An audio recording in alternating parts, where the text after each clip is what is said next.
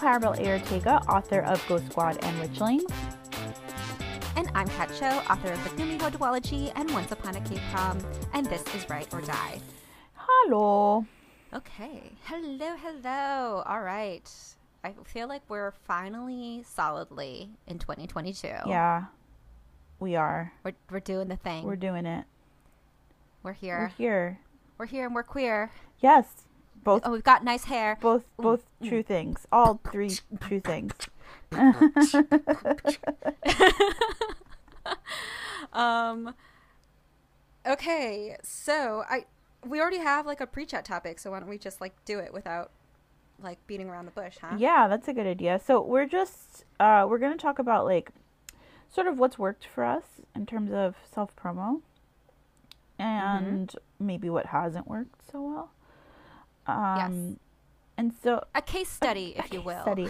So, so like for me, it's it's weird because like Ghost Squad and Witchlings are two very different books, and there's, uh, what I mean by that also like and like not only are there two very, very different books like one is a series one is a standalone standalone one was my debut one is my second book um but like the approach from my publisher has been very different for both too. So like that's something to take into account that like you can never sort of like discount like the publisher angle of things you know? Because a lot of times you see what an author is doing or what's been what what is being done online but a lot of what publishers do you don't see it as like a regular like consumer because they're putting like ads in magazines or doing stuff in trade shows so i just wanted to use that as a caveat for like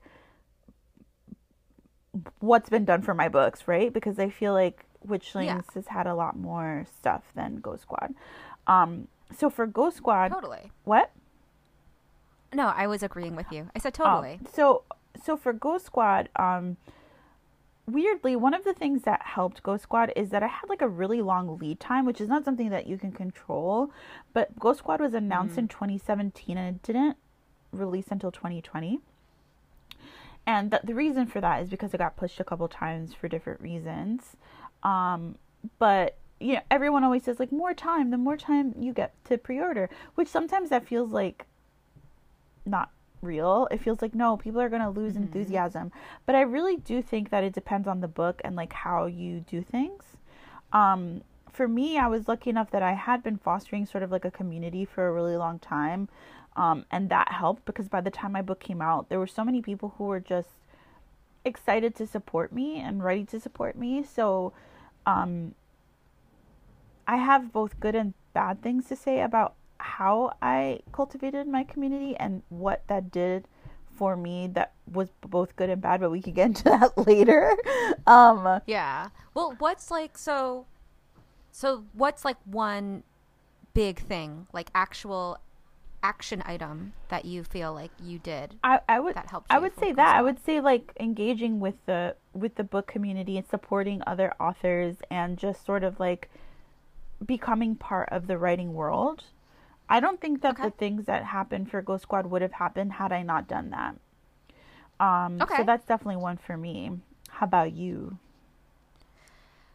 The thing is, is like I agree with your answer so much because I do think like that organic engagement and that growth of your community helps a lot. But I also get it, like that that's advice that people often get, and then they get frustrated because they're like, it's so different for everyone mm. and how we make community and how we put ourselves out there because we're all such different personalities. So, so I guess I was like hoping that like we could give like a thing where it's like I don't regret doing this. Yeah. Kind of a thing. Yeah. So for me, I don't regret any of the digital um, graphics that I made to promote my books. And yeah. I don't regret posting them all the time, everywhere. Yeah. um, and and that's because like Claire, Claribel said this before. Like even if you have like really loyal followers, the loyal followers will only are not online every time you're nope. online. So they'll re- even they will really only see like a fraction of the stuff that you're posting. Um, and then the casual follower will really see even less than that. So you think that you're flooding the timeline with like all of your promo shit, but you're really, really not. And so, like, I have zero regrets about how many graphics I made, and I have zero regrets about getting super duper addicted to Canva. um, because I just like I can spend hours on Canva. Actually, what I do now, I don't know if you do this, Claribel, but because I know that the moment I, s- I open my Canva, I'm going to end up getting sucked in for like at least an hour. I'll, I'll turn on a podcast or an audiobook first. And so that I'll have like, oh, well, at least I'm like listening to this audiobook while I fix the margins by centimeters at a time. Yeah, I actually love doing that. I feel like it's really um, soothing. Like making graphics is fun Mhm. for me, so I completely understand that. Um, I, I along those lines, like I would say, like if I, and I said this once on Twitter, if I was to give anyone one piece of advice of what to invest in themselves in their author career, it would be to teach themselves graphic design and After Effects. Um, Mm-hmm. for me, I think making videos, especially, was such a huge thing for Ghost Squad. Like, making the videos the way that I made them too, like funny, uh, like goofy, silly, like sort of like Yeah. tongue in cheek, was not really. You see a lot more of that now, but like when I was doing it, like you didn't see as much of it because people felt like really like rigid about like their self promo and like being really serious about it. And I think now with like how popular BookTok is and stuff like that, people are a lot looser with how they do book promo, which I think is great because I think you should be having fun when you do things. Um, but that helped me so much. The videos that I made for Ghost Squad, from the silliest thing, which was like announcing the title of the book using the Stranger Things opening, that got me so many views, like 80, 90,000 views on Twitter, so many hundreds of followers, and like people excited about the book because it was just like something different and funny. So I would definitely say, like, teach yourself how to use After Effects. Look up things like um, Envato Elements, which is like a website where you can get like um, uh, templates and uh, stock video, stock photo. You can also use Canva. Like Kat was saying, Canva is a great alternative if you don't want to spend money and want something like a little bit simpler. Um, BookBrush is also Um, spell out spell out that Envato one so I can put it in the so show it's notes. E N V A T O, and then Okay. Elements. I'll put that in the show notes. Yeah. Elements. Mhm. Okay. And then BookBrush is another really good one, which is like sort of like Canva with like a book specific spin. And that's really Oh, great didn't because know about that one. it's amazing. It's a little bit expensive. It, I think for like the lowest Um. um for the lowest tier it's like I think like 130 a year, something like that. Um Okay. But like it ha- So like t- eleven dollars a month. yeah, but it has like templates built in, like like Bookstagram focus like templates where you just put your book cover in. Um, Mhm. It has like um very promo-y ones where it's like a box set of your books or like your audiobook or like a sale um uh, with like the the words already there like all like all you have to do is add your like your book cover and change the words around but everything else is already done for you. And wow. it's really nice. And um it also has like if you ever do like an add-on bookbub or anything like that it has like the dimensions for that already um picked out for you like everything. So i think Oh, that's a really great one if you're a super beginner and like don't feel like teaching yourself like photoshop or like photoshop and after effects is more expensive. Getting th- those thi- it's like $25 Mm-hmm. a month for like each of those things. Um not to mention actually teaching yourself how to do it which is a big learning curve. After effects is really hard. Um so i think bookbub would be like not bookbub sorry book brush is a really good um, thing to look into as well uh, for graphic design That's amazing. I I just learned something new. there you go um yeah and then so another thing about this whole like making your own graphics well first of all i do think it's worth it for you to ask your publisher if they will make graphics for you first especially when it comes to um blurbs of the book or like trade reviews Mhm. like little pull quotes from trade reviews because it is kind of nice to have it like officially from your publisher Yeah. with their little logo in the bottom. Like I would never encourage authors to put their publisher's logos on their graphics themselves. I think there's kind of like a little bit of a line there like you're implying that your publisher made the graphic when they didn't. Mm.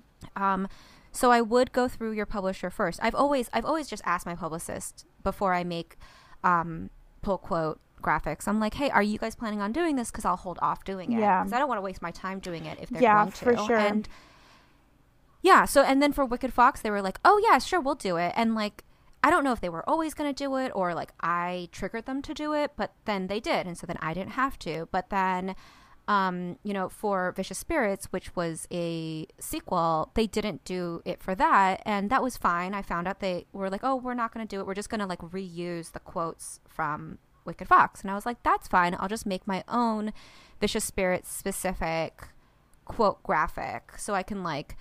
do little quotes from like sections of the book that I like, which some authors do, and I find to be like really fun. Yeah. So, um, but yeah, I most things I'll go, I'll I'll just like mention it to my editor or my publicist, depending on how comfortable you feel with them, um, because.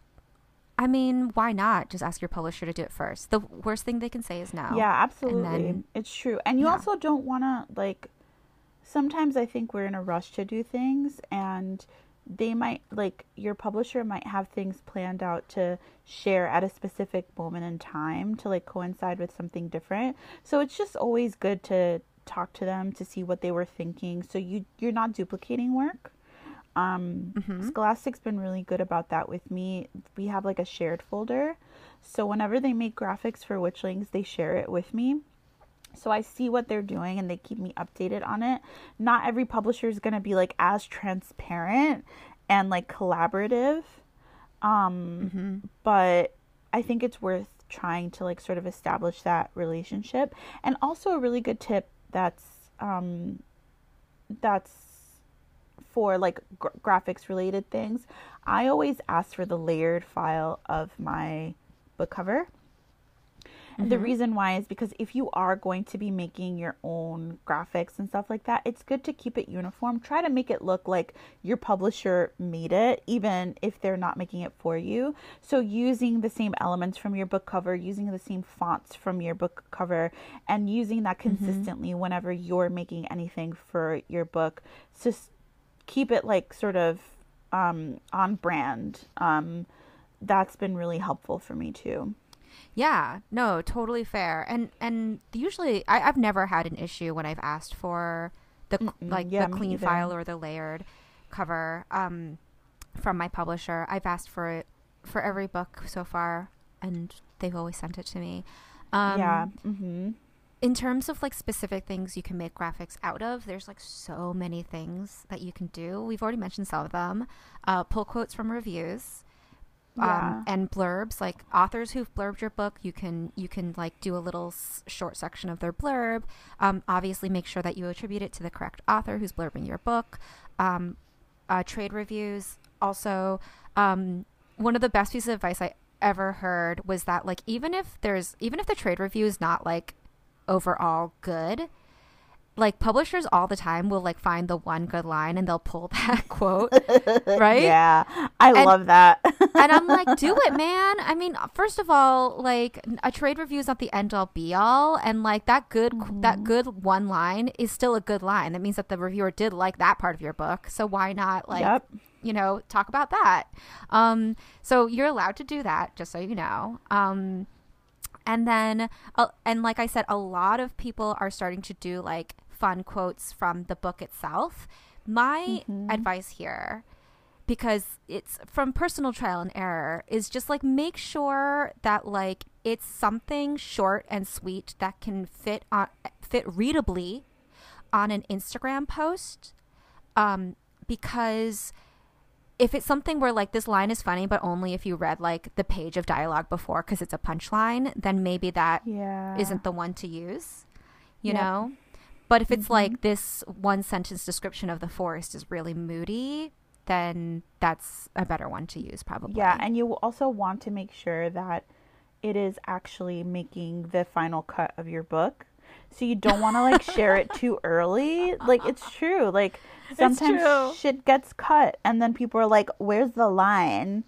Yeah. Um, you'd be surprised what readers latch on to. it's so funny. There's a line that my publisher loved from Wicked Fox, and they used it for everything. And like, I liked it too, but I was hyper aware of like that line will always have to stay in the book because like it's being used for everything. That is the line that is Wicked Fox at this point.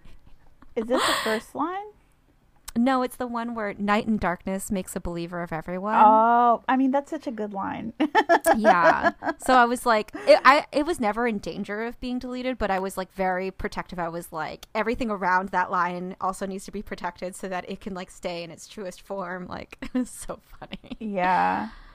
Um, Um, I will also say that like and we can include the video um, that I did for DVCon on media kits, but having one of those on your website is really helpful. And another thing that you can use graphics for is that, like, whenever I have a media kit, I do include shareable graphics for like bloggers or readers who want to support you. I make little um, on Canva.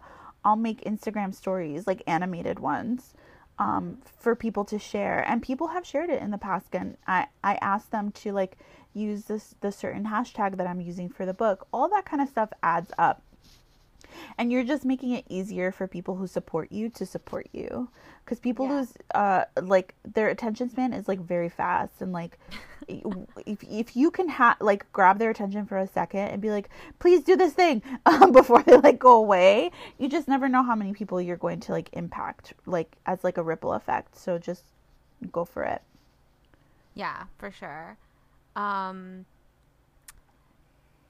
also, oh, so one thing that I really liked that I have, I did lightly for Wicked Fox, but I think I'm going to do it more for K prom, is videos that kind of go into like the inspiration for the book, like the core mm. inspiration. yeah. So this was something that my publisher wanted me to do was to make videos about the different myths of the Gumiho, since my book is Ooh, completely yeah. based on that mythology. And I was really, really lucky because Penguin like brought me into their like little cute little studio and they shot it for me, where I'm just like telling the story and they animated it, um, which was so adorable. But then I was like, this is really cute. I want to do it again for Vicious Spirits because there's different types of mythology in Vicious, Vicious Spirits. So they didn't do it for Vicious Spirits. So I just did it myself um, and edit it myself. Like, um, I have Final Cut Pro, but iMovie works fine, you know, for a short video. Like, if it's like a five minute video, you don't Yeah. need anything more than like iMovie. Um, and then for K-prom, like obviously it's inspired heavily by the K-pop industry, and as like a fan since like my childhood, I know a lot of random K-pop facts. So I've already started to like talk about that stuff like on my blog or like in my Instagram captions. I'll talk about like the origin of like K-pop photo cards and stuff like that. Um, but I'm gonna make videos too because I think it'll be fun, and I like making videos. But um, I know that like Traci Chee, she her for her book um, "We Are Not Free," which was about Japanese internment. She made a bunch of videos about her research. that's really uh, cool and then she also for her newest book she like literally invented a language. She like hired a linguist and like invented a language because Traci's Holy just crap. like su- i know she's so extra but i love her. so intense. I love her so much. Anyway um but she did that and she made she's starting to release a bunch of videos about it. And i think that's just like really cool because that's like a fun it's fun content. That's extras. It's kind of like the bonus content right? Yeah. Um, and and it's a way to get people excited in your book without giving spoilers or like doing the same things over and over again. yeah Um, I just think it's pretty cool. So there's a lot of stuff you can do if you're willing to give a behind the scenes peek Yeah, of your just- process. yeah just make it like specific to your book and like Yeah. I think when you're excited about the thing that you're sharing, it's a lot more likely for other people to get excited. So if, if you enjoy doing something or there's something like like that, like creating your own language or mythology behind your book, all of those things, like people get really into it and like you bring them into the world and it will make them more invested. Um but I do think like that's like probably the most important thing, like just enjoying the thing that you're doing because it can very easily feel like a chore. Um, self promo can Yeah. feel really like something you have to do and it can be frustrating and, and sometimes you know what? Sometimes your publisher is going to ask you to do stuff that it's like uh i don't want to do this thing you know? And like sometimes you just have to do it. Like not everybody wants to be on every social media platform and sometimes you're asked to do videos or like i have like five different videos i have that i have to do for scholastic for like different things uh, within the next month or two. I love doing videos but not everybody does. Ooh i have a really good tip also for people who have a hard time making videos. Um, good. there is this app called teleprompter um, and it's really great because you can put whatever thing you need to say on your phone on this like little thing and then it records you while the text scrolls and so you're smart. reading the text and the text will be next to the camera so it looks like you're looking at the camera the same way like a teleprompter would work basically again this That's isn't so smart. free it costs i think like $60 a year Six if zero? yeah, but if you're an author, it is a tax write off. And I know that a lot of people like you have to record like a 20 second video and you'll have like 58 videos in your phone from like trying so many times. Um this has helped me, I think, um cut down on like the amount of times I have to uh record something. Um and it's just been really good. So that's another another Claribel tip. No, that's a really good one. Um, yeah. and, and and like it makes a lot of sense. Oh my god, the worst thing is trying to memorize a script for any video that's longer than ten seconds. yeah, it's so hard. Um, is there anything that you did that you probably won't do again? Woo! Yeah. Um, so I think that in line with like building community, I think that you have to be really careful about how much you shared, how much of yourself you sort of like expose online because Uh huh. the more you give of yourself, the more people end up expecting from you.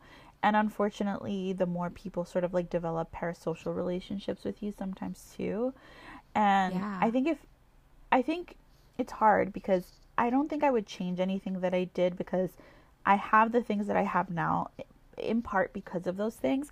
I just wish that there had been a way to sort of like hold back a little bit um, because it's hard to go through the journey of publishing your book in the public eye. And I think we both talk about that a lot how like when we got our agents and everything like that, it was in a very public way.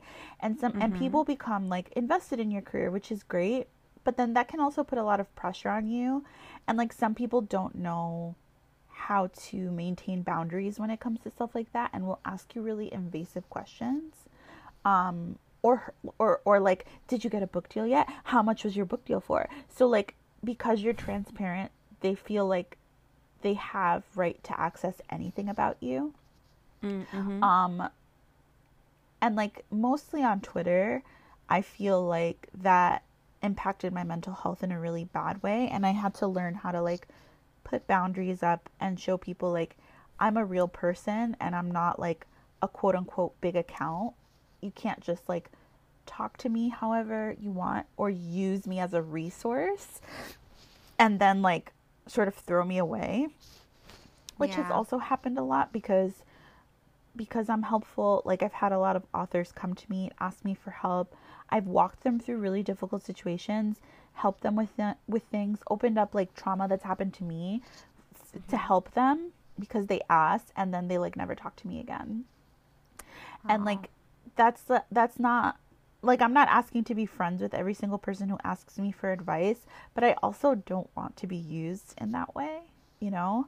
Um Yeah. so I would just be careful with like how you present yourself and how you like the boundaries that you draw online when it comes to other people. Like yes, we want to foster a community, but like a community is not using the people around you for your benefit. A community is like supposed to be about like uplifting one another, helping one another, and truly being there for one another. Um, different people have different ideas of what community means. Uh, not everybody has the right idea. No, not not everybody has your best interests in mind, and I think mm-hmm. that that's important to remember when you're um, going into like the publishing world. Um, just it, it's a job you should be professional and you don't have to share everything you don't have to expose everything about y- yourself you can keep things close to your your chest especially personal things yeah for sure i think i think it's really important from the get-go to like just decide what you need for your mental health to like where mm-hmm. to draw the mm-hmm. line between your personal mm-hmm. life and your professional life um like I don't post personal photos of like my family anymore on my Instagram. I just mm-hmm. want to protect them and their privacy and like they didn't choose to be in the public eye like this wasn't the life that they chose so I, am not going to do that to them um, I, one of the things that i did for my debut that i don't think i'll ever do again is to completely finance a pre-order campaign all by myself oh yeah that's a hard one. It's hard, and it's also hard because like pre-order campaigns can be really fun. I totally mm. get it. It's like it's fun because like your it's swag of your book, like whatever you choose to do for it, it's like something created a, a like art created for your book outside of the book, and that's always like an exciting thing to have. Um, but I, I feel like I've definitely said this before. It just pre-order campaigns there's no hard data to prove if it moves the needle or not. And so I've always told people my advice is always like if you're going to do a pre-order campaign, your first responsibility to yourself is to know that you're doing this to connect to your community and for mm. fun and that's it. You're not doing this because you expect it to completely change how many pre-orders you actually get. Um because like in all likelihood, it's not going to really convince too many new people to pre-order your book who weren't already going to do it. Um, and then the other thing is like it can be really expensive like depending yeah. on what you choose to do like but so i did like probably what's the cheapest thing to do which is character cards um the most expensive part of that for me was commissioning the art uh, which makes sense because that's the most labor that goes into it is yeah. the artist drawing the characters um, and then printing it, which like you know if you're if you're ordering it in bulk, it's a little bit cheaper, but like it's still not cheap by any means. And then you have to pay to send it out to people. You have to pay for postage, and postage is getting more and more expensive these days. I just went to the post office today and realized it costs twice as much to send a letter to internationally as it did when I did my pre-order campaign. Awful. Um, yeah. And so... I hate going to the post office. if you have anxiety, there's a post office tax on your mental health as well. So take that into account. Yeah. So like so yeah, I did it for my debut cuz I wanted to. It was like my entry into publishing and mm. and my debut book and and I and I definitely thought of it as like a thank you to the readers for giving me a chance, you know, yeah. and, and picking up my book.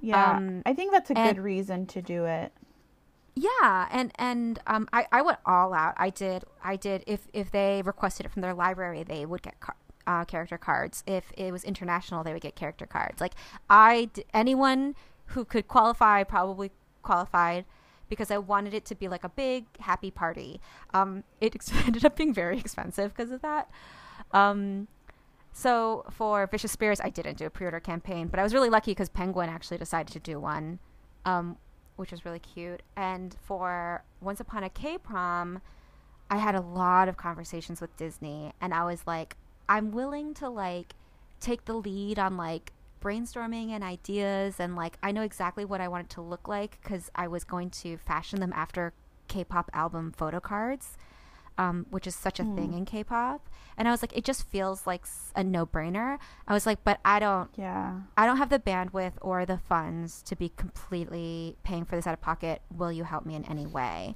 And I got really lucky because Disney said okay, and yeah. so they took on some of the cost for me I don't think I would have done the pre-order campaign without that. Yeah. Um, it's just it's very expensive. Yeah, it definitely can be. I uh my pre-order campaign with Witchlings is run by Scholastic. Um I was going to do a small one with my local indie um which I Mhm. still am, but they're sending everything out themselves. yep. Um Scholastic put together something bigger for me, which is the only reason I'm doing more stuff, but um I I didn't do I did a digital one for Ghost Squad. I didn't do a physical one. I was like, no. Well, yeah, because like there was Don't- so much that you were already doing for Ghost Squad. On yeah, I was tired. Um and you know, there's also like a difference between like young adult and middle grade books and Mhm. like there's a lot of different things to take into account, but yeah. Yeah, I think like any type of promo that co- forces you to pay out of pocket deserves like a little bit more time to like really assess the cost benefit Yeah, of it yeah. for you. hmm Because you Yeah. also you get excited with the idea of things, but then like when it comes down to like, just remember you're gonna be like sitting in your living room packing these things yourself, and like sending them out and like all like compiling the receipts. Like unless your publisher is doing it for you, it's a lot of work, and you are Mm-hmm. Doing this at the same time that you're either writing another book, revising, or doing promo, f- or maybe all three things at the same Mm-hmm. time. So just like be cognizant of that and like remember like you only have so much bandwidth and like strength and like time and energy to do things and you are allowed to rest and take time to just play Stardew Valley and eat ice cream, okay? Yes. Uh, it's winter right now in Stardew Valley for me, and I always get like so bored because I can't plant crops. You can That's a you can- sidebar. you can plant winter crops. Uh, it's not as many as it's not as ma- Yeah, enough. it's not as fun. Well, do you have animals? Because that takes up a lot of time. Mm. I have animals now. I won't go off on it. I won't make us go off on too much of a tangent. We'll talk about this later. Okay. um. Anyway, yeah. I think those are like the big things. The like the big ticket items that like Mm. we pretty much covered most of them. Yeah. Yeah. And, you know, just think outside the box too. I think that's what I did the most. Like, just thought of things that would be fun for me to do and for me as a consumer to see. And I just did it. Even Makes if sense. I never saw anybody else doing it, it didn't matter. oh yeah, for sure. Like Mhm. like I, I, I the things that I like the most are like things that like only this person could have come up with this Yeah. kind of a moment. Mhm. Um, I really like those. Like I photoshopped K-pop stars reading Once Upon a K-prom. That was really I'm fun. so freaking extra. But the but some of them were real. Oh yes. Well, I- RM really did read it. Um, he's he's um he said he's gonna like wait until it, it gets published to post his review though. Oh my gosh, I'm excited to see that. I hope he liked You it. can imagine.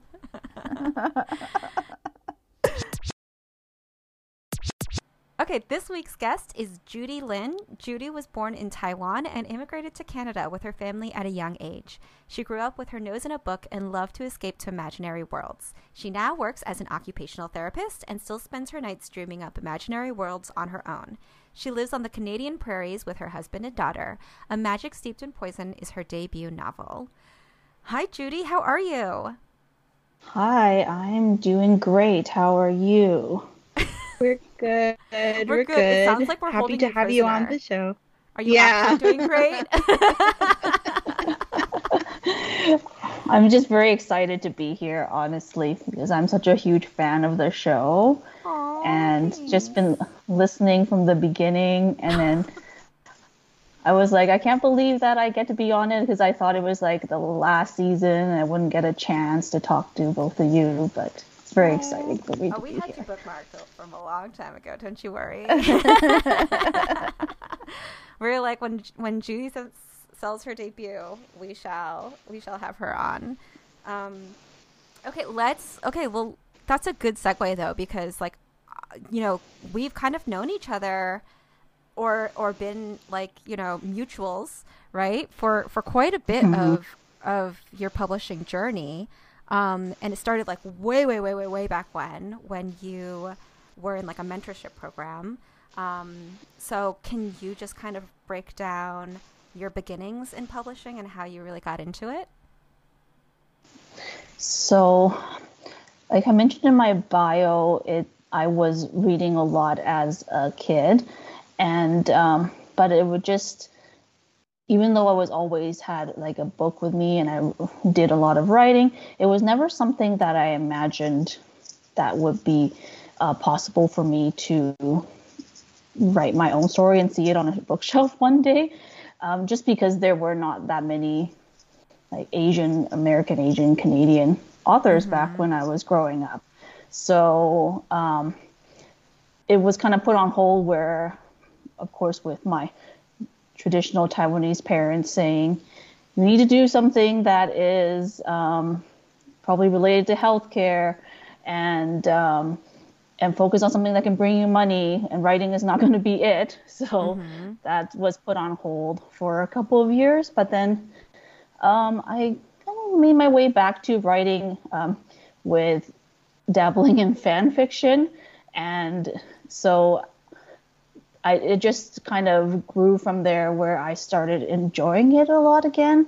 And um, it was in 2016 where I was on um, maternity leave with my um, daughter, and I had time to work on some projects that I wanted to work on. And that resulted in me just kind of putting my manuscript script out there um, mm-hmm. into Pitch Wars. And I think that was when um, I connected with you, Kat, because I remember messaging you and being like, oh, um, Axie and Janella. So that's Axio and Janella Angeles. They seem so great, but I don't know if they would like my book. And then you were all like, yes, submit to them. They would love to uh, read your story. And um, and then they picked me, which was very exciting and but it wouldn't have happened without Kat's encouragement. so it's um, yeah, it all aligned from there. It was exciting for me because I, like I was like, this is exactly the kind of author and story that I knew Axie and Janella wanted. So I was trying to play it cool. I was like, oh yeah, you should totally. I don't know, maybe just like submit your work to them. I don't know, whatever. but like in the back of my head, I was like, oh my god, I hope she does it because they'll love it so much. yeah, you were so casual. You're just like, yeah, it would be really great. I'm sure they'd love to read it, and then. Yeah, I was like, yeah. well, if you want to submit to them, I mean, why not? Like, yeah. So, but yeah, Axie and Janella are so wonderful. And really, back then, I wasn't. I think I just joined Twitter because of Pitch Wars. Mm. I wasn't really involved in any writing community except for like the fan fiction part. And then, um, so that was kind of a uh, just throw my hat in the ring, see what happens. Yeah. And yeah.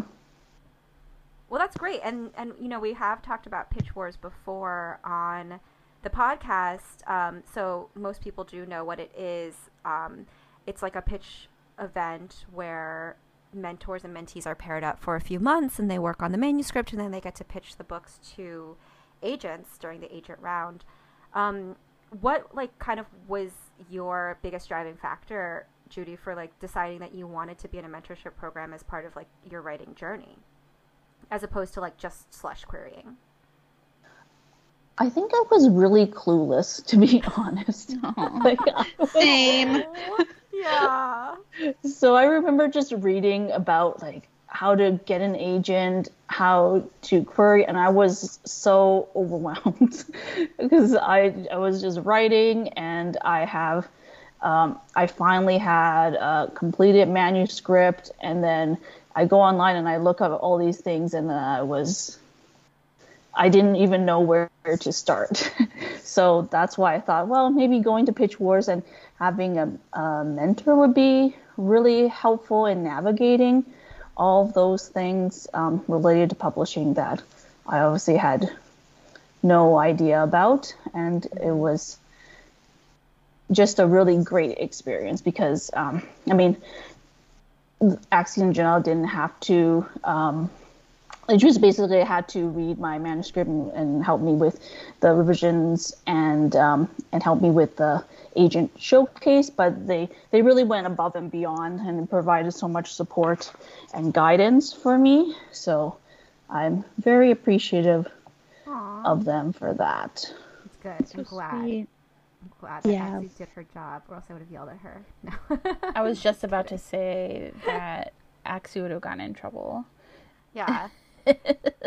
it's okay. You could tell me if she did. No, I'm sure she did. She she like loved working with you. So Aww. I'm glad that everyone got to connect to that. But that's so great. Like, I mean, I think Claribel and I have talked about this before on the podcast, but like one of the best parts of mentorship programs isn't like the agent showcase or isn't even like getting the shiny manuscript at the end. It's the like connections you make. It's the community you find.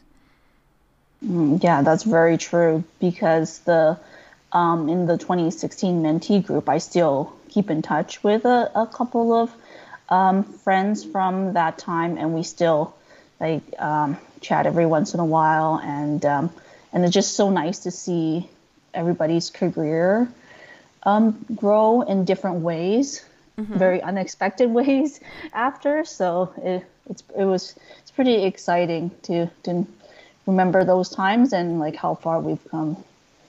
For now. sure. Definitely. Um, so then, you know, you you had your shiny manuscript. You did the agent round in Pitch Wars. So then how did you end up signing with your agent? So I actually signed with my agent uh, Rachel Brooks um, during the showcase. Um, I I did have I was one of the success stories, I guess you can say. Um, with I got an offer really quickly, and it was very exciting. And then it felt like everybody around me was getting book deals, and I was sitting there like, oh, twiddling my thumbs, hoping that something would work out. But um, that book didn't sell. So spoiler alert, didn't sell. And um, so that that was a little bit soul crushing in a way. I have to say that sounds so so depressing, but um, I I think it was it was just I think it was exciting to be picked as a mentee. It was exciting to go through all of that, and of course, um, being happy for people um, that I know like getting deals, but then of course disappointing when it didn't work out for me. So uh, Yeah, that's that's always difficult um, when things don't work out in that way. Um, but like, as someone whose first manuscript also didn't sell, I always feel like um, I'm. I don't want to. I'm glad it didn't, which sounds weird, but like I feel like the book that did so sell is more representative of what I wanted my debut to be. But for you, what do you feel like you learned, if anything, from that experience of like not selling your first manuscript? Because I know that can be really hard for a new author because you you you think things sort of like okay, I get an agent, then I sell my book and I get a book deal, but it's not always that linear. yeah, and that's definitely true for a lot of people that I know as well. And and I think that it was helpful to be with others, like in the mentee group, and also the connections I made with other um, writers during that time. Is that um, you don't really see what's going on behind the scenes, right? You hear all the the success stories, and um, and then you're kind of in the background in uh, trying to figure out what to do, how to move on next, and but I, I actually agree that um, I'm I was in the same place where I'm glad that book didn't sell. I mean, it was it's still a very special story to me, but um, I like looking back now, I've changed a lot as a as a writer, and um, and I think personally I grew a lot too from the experience, and so in yeah, thinking back on it, I'm glad it didn't work out, but it's still um, I guess I've actually never really talked about it. Like this is the first time. I Oh wow. talked- Yeah, because I an never really- exclusive. I never really did like those. You know how I I used to read all those posts like how did I get my agent? Yeah. How did I get my book deal? You know those things, and I never really wrote about it. I think it it's because I don't like sharing. The, I, I'm just I'm just those very personal experiences for me. Mm. It's kind of like reliving that disappointment, right? Oh yeah. So Yeah, that can be really hard, but like I find it like obviously me and Kat talked about this before too, like having those boundaries are really important and only sharing like what's comfortable for you. But it's always like comforting uh when we do hear those like issues that authors go through that are not like talked about as much you know what i mean? So thank you for sort of sharing that because i know that there are probably people listening to this that are going through that same exact thing right now. And it helps to feel like less lonely in that kind of experience. Um so for people who don't know what a magic steeped in poison is all about can you give us a quick overview of the book A Magic Steeped in Poison follows the story of Ning, who is a commoner um, and a reluctant practitioner of tea magic, and she has to travel to the capital in order to partake in uh, the magical tea competition to uh, win a favor from the princess to save her dying sister. Whoa. That sounds so I love intense. I, I love it so much. I, you know what? Like, you're. I, I know what your first book was a, about, the one that you did in Pitch Wars, and that there was like a huge food element to it as well. And so, like, like I just knew like you plus a book talking about like a magical tea competition that there would be like great imagery and like visceral food moments. So like. It just like feel, felt like such a no-brainer when I heard that this was the book you were going to debut with. And I, I always say that's one of my writer writer goals is to make sure the reader is hungry when they read my book. And I've gotten a lot of reviewers saying that you need to have snacks on hand when you read it. So that makes me very happy. That is incredible. That makes me That so is so happy. funny. I'm really glad that people um that people are having that experience with your book because like it's just like seems like that is like gonna be your brand. I can't wait. Um okay, so let's talk about these covers. Gorgeous covers for your books. Um, how was that process for you? I I feel like a lot of times like we don't necessarily talk about the cover design process, but I'm always fascinated with like how it goes down. so I originally my um, editor had come um, back with a couple of um, artists that um, I really admire, so I was excited to work with them, but they were not available. Um, and then um, she sent me the portfolio for. I'm hoping I'm pronouncing her name right, Sija's portfolio, and I was just so blown away because she just uses color and like movement so well.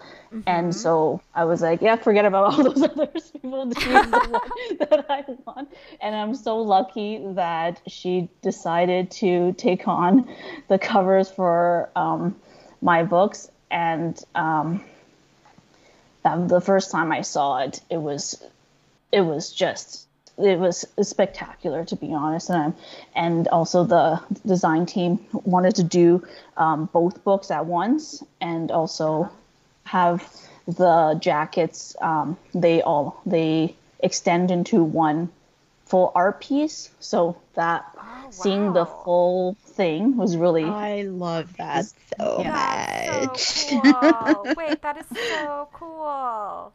Uh, I can't wait to get my copies so I could do that.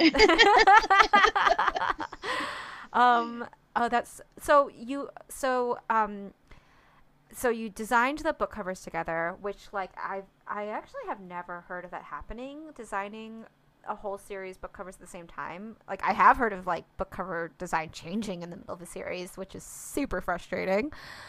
Um, but is that because they're being published so closely together? Yeah, I think that's right. I think that they had to work on both covers at the same time, just because there's there the two books are releasing like a little bit less than six months um, apart. So it will. I think that was just part of their process, but I yeah I'm so thrilled with it. And the response to the covers has been really amazing. And so she has done so much other like really beautiful art. So everyone should follow her on instagram. So speaking of your books coming out six months apart. How has that experience been for you? I mean you're debuting first of all which is like a new experience already but this is really rare to have two books in a series come out so close to each other. Um, how did you feel like when you first heard the idea to do that? And like how do you think it's like kind of uh, colored your experience with releasing this duology? So my book um, my two books originally sold in a in a, in the as a duology in 2019 like what is time? Who knows? Uh, end of 2019 and then it wasn't until a few months later when i was working on the first book that my editor came was saying like they want to do an experiment of sorts to see because um, i think there's been other duologies that have been um, released or other series that have been released like this before with like a really quick um, schedule just so readers don't have to wait that long to pick up the second book. And um, and I thought, oh, okay, um, I think I can um, do it. It sounds it, it's kind of interesting because the, there were like both good and bad things that came from the experience. Because the good thing is um, after we finished like book one, I can jump directly into book two and then also clean up some of those little inconsistencies in book one that, um, of course, past me was like, oh, this is fine, I'll deal with it later, and then comes back to like kick me in the butt in book two. Um, so that was really a, um, a bonus of the process. But then one of the things I found really hard was just um, when working on book two, I was also dealing with like the copy edits and the past pages of book one. So it was like having to switch my brain on between the two books. But even though it's like the same world, it is still, I felt like it kind of affected some of my um, writing process. Um, but I was lucky that my editor is really amazing and and was willing to read a very very terrible first draft of my second book. Like embarrassingly terrible and helped me like get it up to um, so that it's it was ready for um, release. So it was very stressful.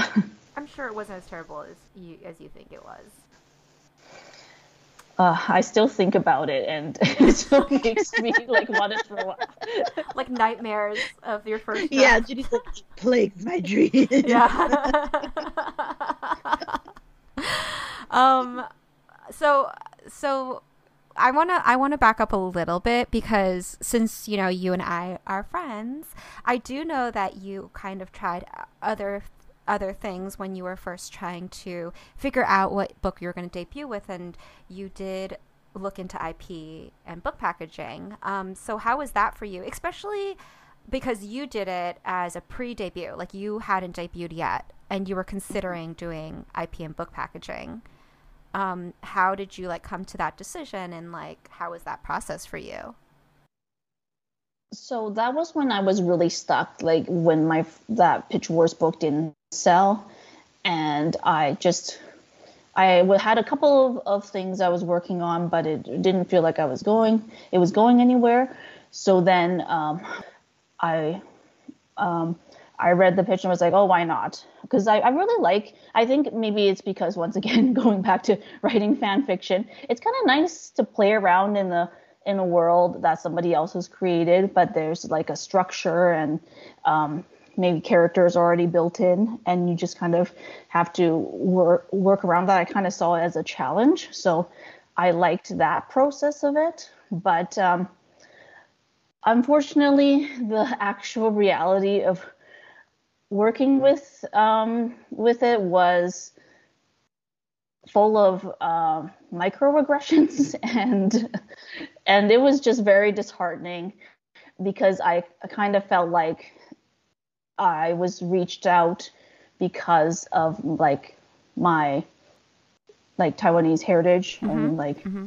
and it wasn't uh, because obviously I didn't have a book to I didn't have a book that they can be like oh it's because we admire your writing mm-hmm. but it mm-hmm. was just because they had this pitch that was kind of vaguely um, Chinese inspired mm-hmm. but just being on the call and talking to them it was just a really weird experience. And I didn't yeah it didn't go anywhere thankfully. I don't yeah, know about what i would have done where but that was kind of a uh, not a great experience. And then after that i had another um, audition and uh, a process with a book packager and it through because of um, like um, a team with like BIPOC um, mm-hmm. editors and so that made me feel more comfortable with the process. But then that was another road to disappointment um, because that that didn't work out either. So, um, so I don't know if I, to be honest, if I would ever do something like that again, unless it was like an established universe that I'm. Um, because it was just um, I guess it's really disheartening. Um, mm-hmm. And as a as an author of color to experience that, and you hear about people experiencing that a lot, and I'm kind of like uh, I'm fairly oblivious as a person. I just kind of go and do my thing and try my best, and I try not to um, let things bother me too much. But like to be on some of those phone calls and having those discussions and hearing people like say things like like you know like the we don't know if this would have any sort of readership you know mm-hmm. or like oh yeah or like oh it's such a saturated market and you know that kind of thing or like this genre is dead whichever you know you hear all of that and then it just kind of yeah I'm so sorry, Judy. For you sure. deserve better. I love how the genre is always only oversaturated when it's like people of color.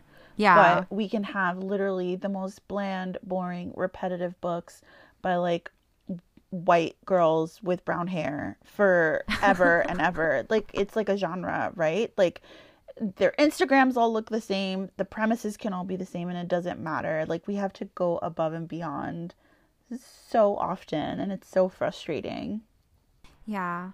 I think, well, it's interesting too listening to your story um, because I think there's something to be said, and you kind of touched on it that, like, like you were pre-debut, so like, yeah, maybe it would have been different if you had, but uh, published work out there that you could say like no like this is what my voice is and this is what my work is supposed to look like and i want to stick to my creative vision as an artist at, that I've already established. But when you are a clean slate, um, and you're trying to work on a project that has more cooks in the kitchen. Um, and to be like at a book packager, like depending on the book packager, like some of them do give more creative license to their um, authors, but some of them like are like, no, this is exactly what we want, and you have to do the way we want you to do it. And um, it's a very business way of looking at it, but like unfortunately, this is a business, so like that, like companies like that do exist. Like it's not it's not even that they're wrong necessarily. It's just hard to work with someone like that, and so when they try to steamroller your literal identity, because like they hired you because of your BIPOC identity then then that's a problem you know then issues okay. arise like they can't be treating your bipoc voice the same way they treat another author's like fantasy voice like oh you're a fantasy author and this is how we want you to write fantasy to treat an actual lived identity the same way is wrong. Um, and unfortunately, I think a lot of people in the industry treat it that way. Um, yeah. As if like being BIPOC is a genre. yeah, or like a trend of some sort. Give me a break. Yeah. Yeah. So I, I'm glad that, you know, you ended up being able to like have autonomy with your debut because like your writing is beautiful and I'm like really glad that you had the freedom to do it the way you wanted to do it. Um, and this is not nothing against people who do decide to debut with IP or with um, book packagers or anything like that. I, I know a few people who've their first book that came out was working with a book packager and they're quite happy with it. Um, but it's everything's just slightly like that much more difficult when you have a marginalized identity as well. It also really depends who you're working with, you know, and mm-hmm. sometimes there's no way to know until you're in the situation. You have to be able um, to trust them, which is hard. Yeah. Yeah. Um, it all worked out for the way it was supposed to in the end. For like, because this your debut is beautiful. Thank yeah. you. Yeah. No, um, in the end, I'm glad I wasn't locked into that contract, right? Mm-hmm. Like, I wouldn't have been able to move forward and do other things if that ended up. I think it would have been a nightmare if it ended up yeah. going that route. It would be like achieving a dream, but at what cost? Yeah. Right? Yeah. So like I'm glad I was able to get out of there. And I was also dealing with some like personal things at a time. So actually didn't didn't hurt me as much as I um as I thought it would. It was just like, okay, just another thing. I can't really I don't have the brain power to think about it right now. And then I was lucky that just like a couple um, not, it wasn't very long after that I actually sold um, my books. So when yeah, when Rachel called me, I was actually like at the doctor's office, and so that was.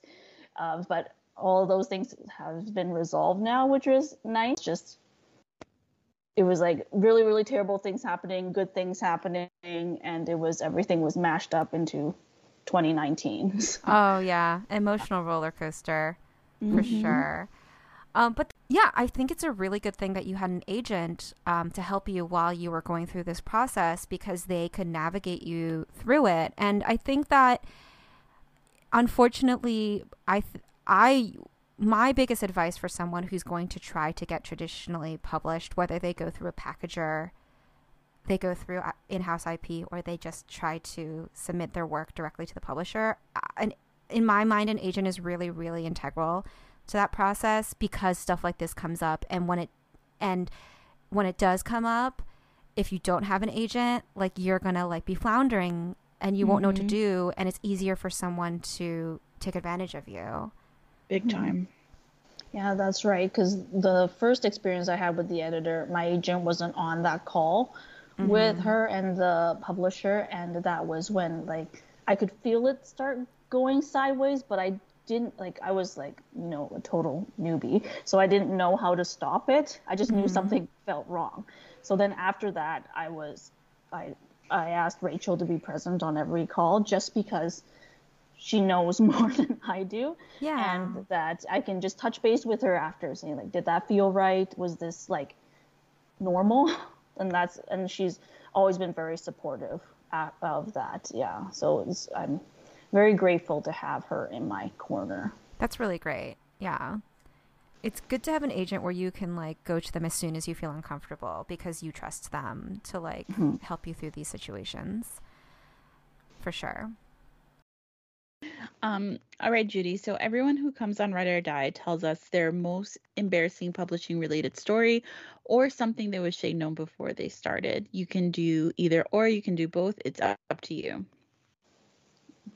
I was thinking about this, and um, because I live in a pretty rural place in Canada, I haven't traveled a lot to um, different conferences, so I haven't done anything super embarrassing, well, that I'm aware of.